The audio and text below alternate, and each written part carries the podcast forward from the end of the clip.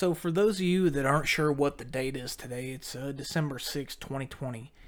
Now, this is still the worst year in the fucking world so far, other than maybe when Hitler was around.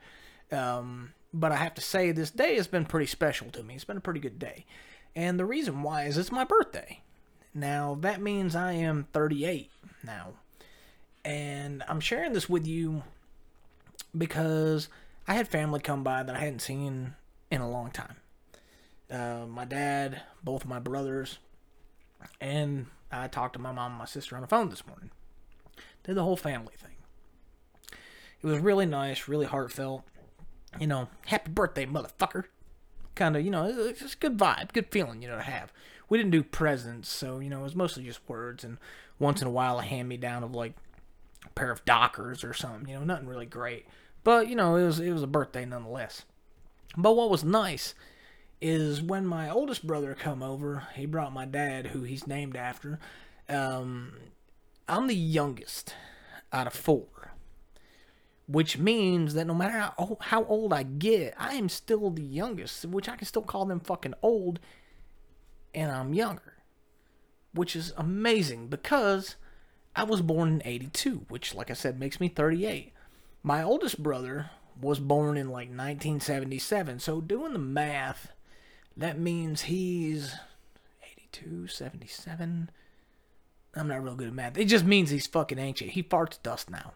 So, with that, I got to tell you, he's over 40, which means he's past the time for a prostate exam, which is just fucking hilarious to me. Brings the utmost joy to my heart to even think that. Because he went to the doctor the other day and he told me this story about him going to the doctor. He's having trouble peeing. Now that happens when you get older, you know, and everything like that. You, your body starts breaking down. You have trouble peeing. And he was telling me, and I said, "Well, you have herpes?"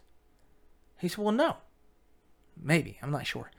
He said, "But I went to the doctor. He said I'm having to get up like six times a night. I squeeze out like a couple of lemon drops, and that, that's about it. And then I go back to bed." He said, "So I, I went and seen the doctor. He said I got in the doctor's office." And I stood there, and the doctor said, "Drop your pants." So he took his pants down. Doctor turns around, looks at him, he says, "And you're kind of tidy whiteys." What the fuck? I guess I do need bleach. So he pulls his tidy whiteys down. Now this is gonna sound amazing. It sounds like something out of a porno because the doctor goes down, gets over in front of him, gets down on his knees, and without warning, just reaches out and grabs a handful of sack. He starts fondling his balls. Then he reaches up and he grabs his peepee and he strokes it a little bit. Now it's about the size of a flash drive you plug in the computer, which is pretty impressive for the doctor because he's using his finger and his thumb. And my brother was liking it. He said he didn't at first, but you know he he he grew to like it after a few strokes and a shot in the glasses.